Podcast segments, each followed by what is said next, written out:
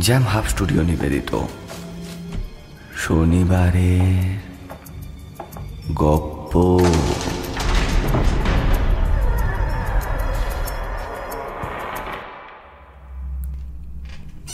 প্রতি শনিবার রহস্য রোমাঞ্চে ভরপুর গল্প দিয়ে সাজানো আমাদের শনিবারের গপ্প শুনতে। সাবস্ক্রাইব করুন আমাদের YouTube channel jam hub studio সঙ্গে থাকুন, শুনতে থাকুন।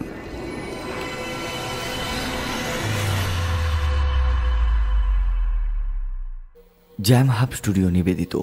শনিবারের গপ্প এই সেগমেন্টে আজকের গপ্প। গঙ্গোত্রীতে বেদ মুখা রচনা পবিত্র চক্রবর্তী।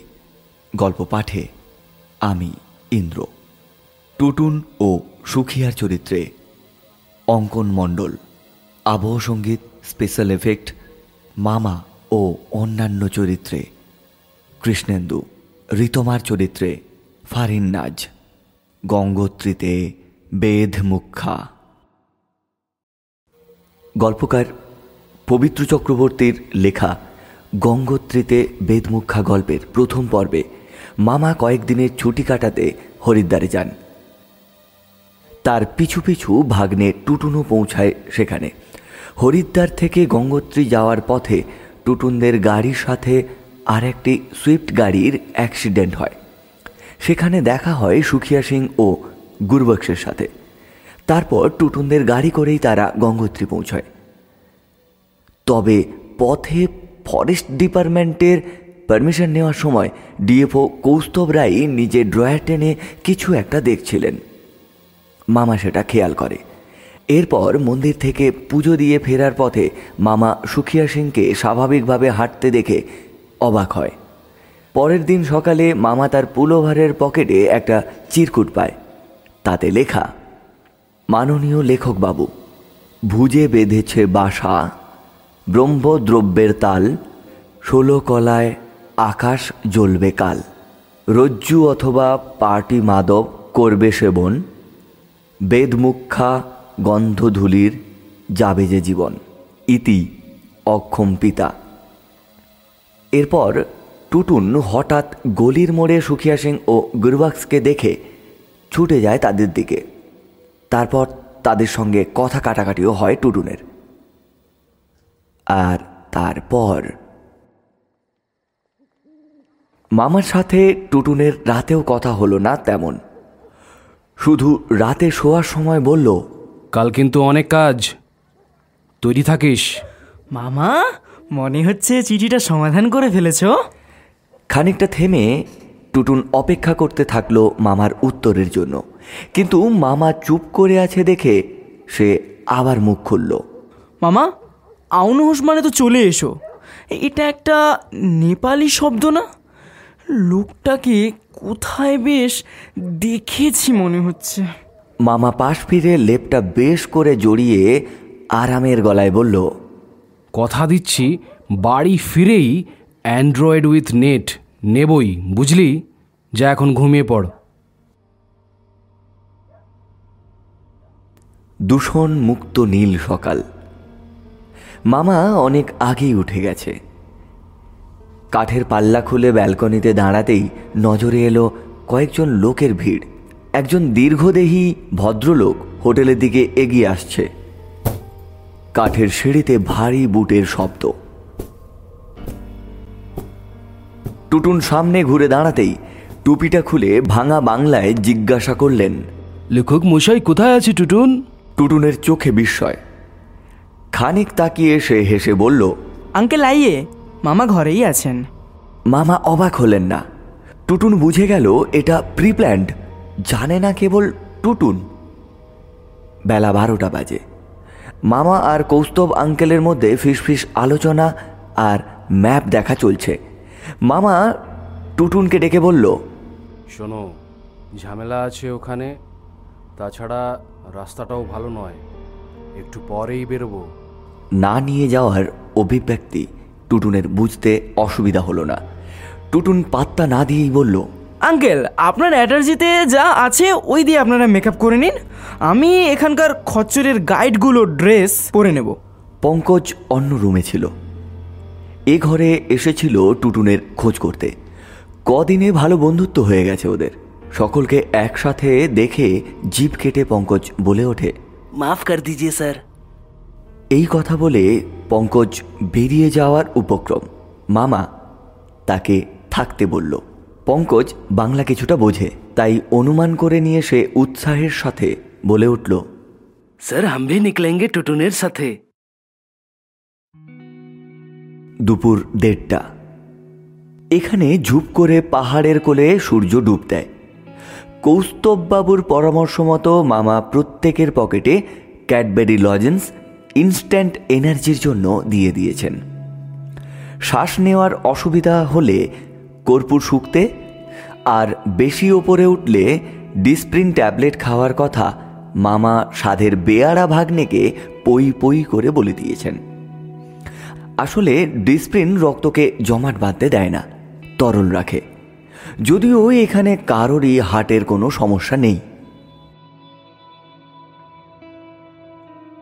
গঙ্গা মন্দিরকে পাশে রেখে বাঁদিকের খাড়া রাস্তা ধরে ভুজু আসার দিকে এগোতে হয়। যদিও অতটা যেতে হবে না, মামা জানিয়ে দিলেন আঙ্কেলকে। কেন বলল, কে জানে? রামায়ণ যে ভূর্যপত্রে লেখা হয়েছিল, সেই গাছের অপরূপ দৃশ্য ডান দিকে রেখে দশটি খচ্চরের সওয়ারি এগিয়ে চলেছে। পাশেই খাড়া শিবালিক রেঞ্জ। প্রতি পদেই মৃত্যু যেন ওঁত পেতে বসে রয়েছে প্রকৃতির কোলে। খচ্চরগুলো এসব জায়গার জন্য আদর্শ। নির্ভয়ে তারা এগিয়ে চলেছে। তবে হ্যাঁ মামার কষ্ট হচ্ছিল তা মুখ দেখেই টুটুন অনুমান করেছিল। ঘণ্টাখানেক পর চির আশায় হাজির। এখানেই বিশ্রাম আর অপেক্ষা। আচ্ছা কৌস্তব গঙ্গোত্রী লেক কি এখানেই? দাদা, সেরকম কিছু না। আসলে বর্ষার জলে ছোট্ট একটা তালাব হয়। আর সেখানে হিমালয়ান শিপ, মাস্ক ডিয়ার, এরা জল খেতে আসে। তবে তবে জল যে থাকবেই এমনটা কিন্তু নয়। খিদে পেয়েছে অল্প অল্প। চিরুয়াশায় একটা ছোট্ট শেড রয়েছে। মামা দোকানে গিয়ে ম্যাগি বানাতে বলল ওদের। দোকান বলাটা ভুল হবে যদিও। বেচারারা তল্পি তল্পা বেঁধে গঙ্গোত্রীর দিকে ব্যাক করছিল। শেষে কৌস্তব আঙ্কেলের হস্তক্ষেপে ঝটপট রেঁধে দিল তারা। কৌস্তববাবু ওদের জিজ্ঞাসা করল খানিকটা আগে লম্বা দাড়ি বেটে গড়নের আর তার সাথে টাক মাথার মোটা সোটা কাউকে দেখেছেন কিনা? ওরা মাথা নেড়ে হ্যাঁ বলল। কোন দিকে গেছে? মালুম নেই স্যার। বলছিল লিখে যাবে। মামা কথাটা শুনেই তড়াক করে লাফিয়ে উঠল। Kaustav we have to wait here আমরা ঠিক পথেই যাচ্ছি। মামার চোখ মুখ যেন জ্বলছে। পঙ্কজ টুটুনের মুখের দিকে তাকালো। বেশ ঠান্ডা করছে। পাথুরে পথের ধারে আলখাল্লা গায়ে দশজন ঘাপটি মেরে থাকল বড় একটা পাথরের আড়ালে। সামনে পূর্ণিমার আলোয় চকচক করছে লেকের জল। মামা ওই ওই যে দুজন। হাতে কি বেশ চকচক করছে। আস্তে ওটা কিউ স্নেহার। ফাঁদ। পাশ থেকে আরও ধীরে কৌস্তববাবু বললেন, পূর্ণিমার আলোয় পরিষ্কার দেখা যাচ্ছে চারিদিক। একে দাড়িওয়ালা লোক সুখিয়া ব্যাগ থেকে ছোট্ট থলির মতো কি একটা বেশ বের করল।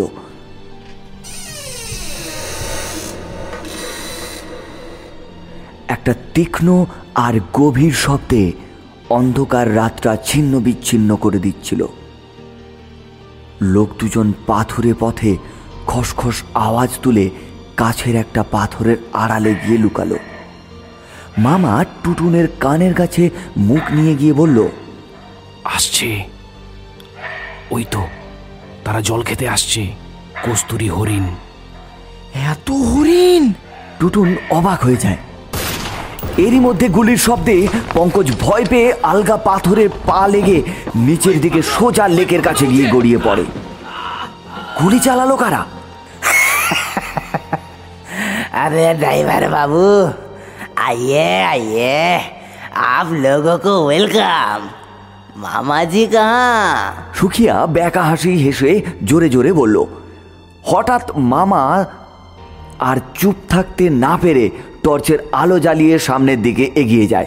পেছনে টুটুন আর কৌস্তব বাবু আরে সাব আপনিও না পাগল আদমি আছে বলেই পঙ্কজের দিকে বন্দুকের নলটা রেখে খ্যাক খ্যাক করে হাসতে লাগল। এ যে খুব চেনা গলা। সেদিনও মনে হয়েছিল টুটুনের। মামা শান্ত দৃঢ় গলায় বললেন তা চ্যাং তোমার স্বভাব তো বদলালো না দেখছি। এভাবে নিরীহ পশু মেরে ভুল করছ? চিনতে পেরেছেন? এটাই তো আসল দোস্তি স্যার। কি বলো টেটন বাবু? সরি আমি তোমার বন্ধু হতে পারলাম না। আন্দামান জলপাইগুড়ি কোথাও তুমি তোমার শয়তানি থেকে সরনি। ও আচ্ছা মন মিলাই মরনেছ মারো তাহলে। ট্রিগারের দিকে আঙুল বাড়িয়ে দিল। ইতিমধ্যেই কৌস্তববাবু দুটো আঙুল জিভের তলায় ঢুকিয়ে শীষ দিতেই আচমকা টুটুন ছিটকে একটু দূরে পড়ে থাকা লাঠিটা তুলে সপাটে হাতে আঘাত করল। আকস্মিক ঘটনার জন্য কেউই প্রস্তুত ছিল না। খানিকটা সামলে চিৎকার করে উঠল চ্যাং। হালকা অন্ধকার ফুড়ে গুরুং পা টিপে টিপে বেরিয়ে আসে। হাতের নিশানায় মামার মাথা। চ্যাং নিজের হাতটা শক্ত করে ধরে দাঁতে দাঁত ঘষতে ঘষতে বলল সব সময় তুমি জিতবে তা হয় না। গরম মার ডালো ইন দোনো নির্দেশ দিয়ে পায়ের কাছে পড়ে থাকা লাঠিটা তুলে ধরেই রাগে ফেটে বলল সে সব পড়ে গেছে কোটি টাকার মাল নষ্ট করেছিস তুই। গুরুং আর একটু কাছে এসেছে চোখ দুটো বাঘের মতো জল জল করছে। অন্ধকারকে ছিন্ন করে একটা বুলেটের শব্দ প্রতিধ্বনিত হতে লাগল।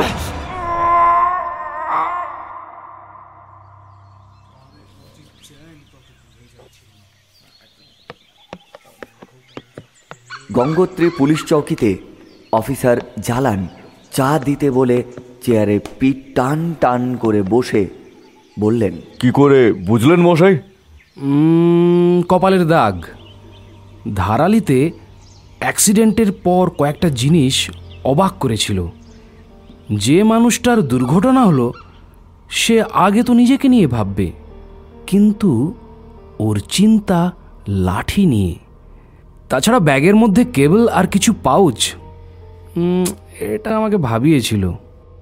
সেদিন রাতের মূল নায়ক ছিল গুরবাক্স, ওরফে গুরুং গুলিটা চ্যাংয়ের থায়ে লেগে ছিটকে গিয়েছিল। চ্যাং পা ধরে যন্ত্রণায় বসে পড়তেই কৌস্তববাবুর বাকি লোকজন এসে পড়ে। এই অপারেশনে গঙ্গোত্রী আর্মি বেসের জওয়ানরাও এগিয়ে আসেন। ওরাই প্ল্যান মতো হরিণ ডাকার পরেই গুলিটা চালায়। এদিন রাত হয়ে যাওয়াতে ওদের ক্যাম্পেই রাত কাটাতে হয়। পরদিন লোকাল পুলিশ আর ফরেস্ট ডিপার্টমেন্টের লোকজন সোজা হসপিটালে নিয়ে যায় চ্যাংকে। বাকি গল্পটা গুরুংয়ের মুখে শোনা। চ্যাং ইন্টারন্যাশনাল স্মাগলার, মূলত বন্য পশু কারবারি। বালুরঘাট থানা থেকে পালাতে সাহায্য করেছিল ইন্সপেক্টর গুরুং। চ্যাং নিজে বালুরঘাটে ধরা পড়ার পরই কোনোভাবে ইনস্ট্রাকশন দেয় গুরুংয়ের সাত বছরের মেয়েকে কিডন্যাপ করার। তাই গুরুং বাধ্য হয়েছিল চ্যাংকে সহযোগিতা করতে। ওরা কিন্তু ট্রেনে কেউ আসেনি। গুরুং প্লেনের টিকিট কাটে দিল্লি অবধি। চ্যাং বৃদ্ধ মানুষের ছদ্মবেশ নেয়। তার হাতে লাঠি। স্বভাবতই ডোমেস্টিক এয়ারলাইনে মানবিকতার খাতিরে লাঠি হাতে এক বুড়োকে সন্দেহ করেনি কেউই। গুরুং মামা সম্পর্কে জানত। ধারালিতে খাবার কিনতে গিয়ে মামাকে চিনে ফেলে সে। তখন থেকেই পরিকল্পনা নেয় সে যে করেই হোক মামার সাথে যোগাযোগ করবেই। পারছিল না, কারণ চীনে জোকের মতো সাথে লেগেছিল চ্যাং। অবশেষে পঙ্কজের বন্ধুকে মোটা টাকা খাইয়ে ফলস দুর্ঘটনা ঘটায়। উদ্দেশ্য একই গাড়িতে যেতে যেতে সেই চিরকুর চালান করার। বেশ খানিক্ষণ ঘর চুপচাপ। মামা নিস্তব্ধতা ভেঙে বলল, আমার কপাল, বুঝলেন? শান্তিতে ঘুরবো তার উপায়ও নেই। যাই হোক গঙ্গোত্রীতে সুখিয়া ওরফে চ্যাংয়ের পা কি করে কয়েক ঘণ্টার মধ্যে ভালো হয়ে যায় ভাবিয়ে তুলেছিল কিন্তু। আর আরেকটা বিষয় নাম পাঞ্জাবি কিন্তু গড়ন আর ভাষা কি করে নেপালি হয়? ইতিমধ্যে আরেক দফায় চায়ের অর্ডার দিয়েছেন জালানজি আচ্ছা মামা চিঠিটার মানে কি ছিল বলো তো? আমি বলি কি বলো গুরুং? চায়ের পেয়ালাটা পাশে নামিয়ে চশমার কাঁচ মুছতে মুছতে বললেন, এ ব্যাপারে তুই, পঙ্কজ আর গুগল বলতে পারিস অনেকটাই হেল্প করেছে। বেদে ব্রহ্মদ্রব্য বলা হয়েছে গঙ্গার জলকে, আর বেদমুখা গন্ধধূলি হল কস্তুরী মৃগের অপর নাম। ষোলকলা চাঁদ বলতে বোঝায় পূর্ণিমা। এক কথায় গুরুং বোঝাতে চেয়েছিল, পূর্ণিমার রাতে গঙ্গোত্রী হ্রদে আবার নিধন হবে হরিণের। পুরো বিষয়টা জানাই কৌস্তবকে, বাকিটা তো সকলেরই জানা। টুটুনের মনে পড়ল, গুরুংয়ের হাতে একটা ল্যাপটপ দেখেছিল। কি যেন টাইপ করছিল গাড়িতে বসেই। পঙ্কজ আরেকবার গাড়িটা থামায় মিনিট পনেরোর জন্য ছোটোখাটো একটা বাজারের কাছে। ওখানেই হয়তো তখন প্রিন্ট আউট বের করে গুরুং। পঙ্কজ পাশেই দাঁড়িয়েছিল। মনের কোনায় অনেকক্ষণ ধরেই কিছু একটা যেন ছটপট করছিল তার। থাকতে না পেরে কৌস্তব বাবুর দিকে তাকিয়ে বলল স্যার এ লোক কস্তুরি হিরণকো কি করে চিনতে পারে? ওয়েল এই হরিণ অন্য হরিণ আলাদা নয়। অত্যন্ত শীতল পার্বত্য পরিবেশে বাস করায় এদের লোম সরু না অত্যন্ত মোটা ও পালকের মতো হয়। আর কস্তুরী হরিণের ওপরের মাড়ি থেকে গজদন্তের মতো দুটি দাঁত ছোট আকারে বের হয়। এ ধরনের দাঁত সব প্রজাতির হরিণের ক্ষেত্রে দেখা যায় না। সত্যি, পৃথিবীতে কত কি অজানা দেবভূমি, যেটা অহিংসা আর রক্তপাতহীন পুণ্যভূমি কয়েকজন লোভী লোকের জন্য নষ্ট হচ্ছে? স্বচ্ছতার মাঝেই অস্বচ্ছতা।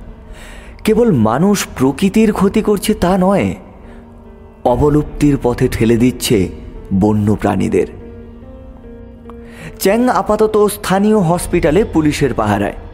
মামাদের গেট অবধি ছাড়তে এসেছেন ইন্সপেক্টর জালান। টুটুনের সাথে করমর্দন করার সময় হঠাৎ টুটুন ইন্সপেক্টর জালানের দিকে তাকিয়ে বলল, একটা প্রশ্ন আছে স্যার। পার্টি মাদকটা কি? অফিসার জালান মামার মুখের দিকে তাকাতেই মামা ঘাড় নাড়িয়ে সম্মতি জানায়। মাই ব্রেভ বয় বড় হয়েছো সুতরাং বলেই ফেলি। পার্টি ড্রাগের আসল নাম হলো ভয়াল ইজি। মূলত পার্টিতে মেয়েদের ড্রিঙ্কে মদ মিশিয়ে ঘুম পাড়িয়ে রেপ করে। ওখানে ওরা সেটাই করতে চেয়েছিল। টুটুন অতিমাত্রায় অবাক হয়ে বলল হোয়াট রেপ কৌস্তব বাবু এবার হেসে টুটুনের কাঁধে হাত রেখে বললেন আরে না না না না গুরুঙ্কি লিখেছে শোনো। ব্রহ্মদ্রব্যের ওই সাদা গুঁড়ো মিশিয়ে দেবে অ্যান্ড পুরুষ কস্তুরি ওই জল খেলেই অজ্ঞান। তারপর নাভি কেটে পগার পার। নিঃশব্দে কাজ হাসিল। রাজধানী এক্সপ্রেস আসানসোল ছাড়িয়েছে। বাংলা খবরের কাগজ হাতে পেয়ে মামার মুডটা ফ্রেশ। টুটুন খবরের কাগজের গন্ধই আলাদা। তোর ই পেপারে সেটা নেই বুঝলি? হঠাৎ একটা খবরে চোখ আটকে গেল টুটুনের। চোরা শিকারী সুখিয়া সিং ওরফে চ্যাংয়ের লাঠি ভেঙে দশটি কস্তুরি পাওয়া গেছে যার আনুমানিক বাজার মূল্য কয়েক লক্ষ টাকা। মামা দেখেছ? লাঠিটা আসলে হুম। সে আগেই বুঝতে পেরেছি। লাঠিটা যার এত প্রিয়, গন্ডগোল তো ওখানেই রে হাদা। গুরুং অন্য ট্রেন ধরবে।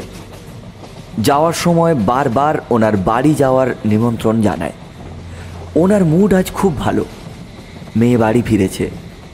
চ্যাং বাচ্চাটিকে বালুর ঘাটেই লুকিয়ে রেখে এতদিন ইন্সপেক্টর গুরুংকে ব্ল্যাকমেল করছিল। স্থানীয় পুলিশ খুঁজে বের করেছে সেই আস্তানা।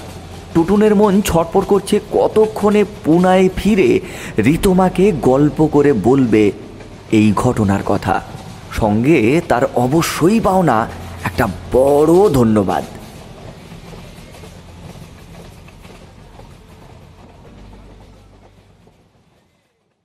এতক্ষণ শুনলেন গল্পকার পবিত্র চক্রবর্তীর লেখা গঙ্গোত্রীতে বেদমুখা গল্পের দ্বিতীয় অংশ।